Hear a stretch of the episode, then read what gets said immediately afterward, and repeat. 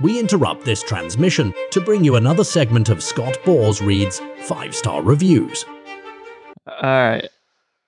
We got uh, another one here. Great.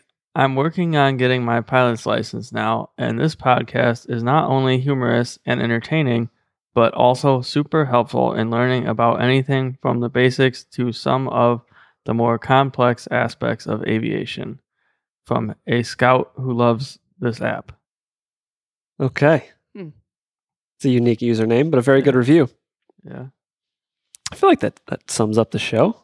pretty much. We're knowledgeable, Yeah, mainly Scott. You know, right. Scott's very knowledgeable. Yeah. Adds a Basically, uh, critical component to the show.